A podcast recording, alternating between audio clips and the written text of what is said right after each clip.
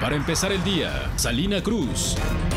Buenos días, este miércoles 18 de diciembre es tiempo de la información para empezar el día. Pocos días después que venciera la inhabilitación por dos años y medio que le impuso el gobierno de Enrique Peña para participar en contrataciones públicas y luego de los polémicos proyectos durante los sexenios de Felipe Calderón y Vicente Fox Tradeco, pugna ahora por construir el rompeolas en el puerto de Salina Cruz con una propuesta económica de 3.498 millones de pesos. La Administración Portuaria Integral dará su fallo este 18 de diciembre, con lo que concluirá la licitación que convocó a 12 empresas interesadas interesadas en esta obra portuaria, pero en la que Tradeco hizo la oferta más baja.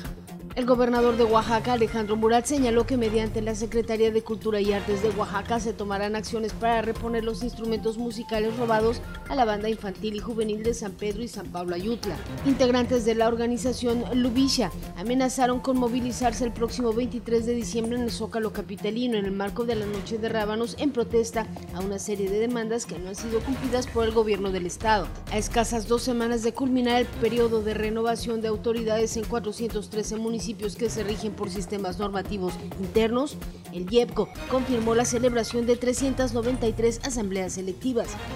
El Consejo General ha validado a la fecha 250 elecciones, solo tres se han invalidado. Ahora está usted bien informado para empezar el día con Mega Noticias, Salina Cruz. Para empezar el día, Salina Cruz.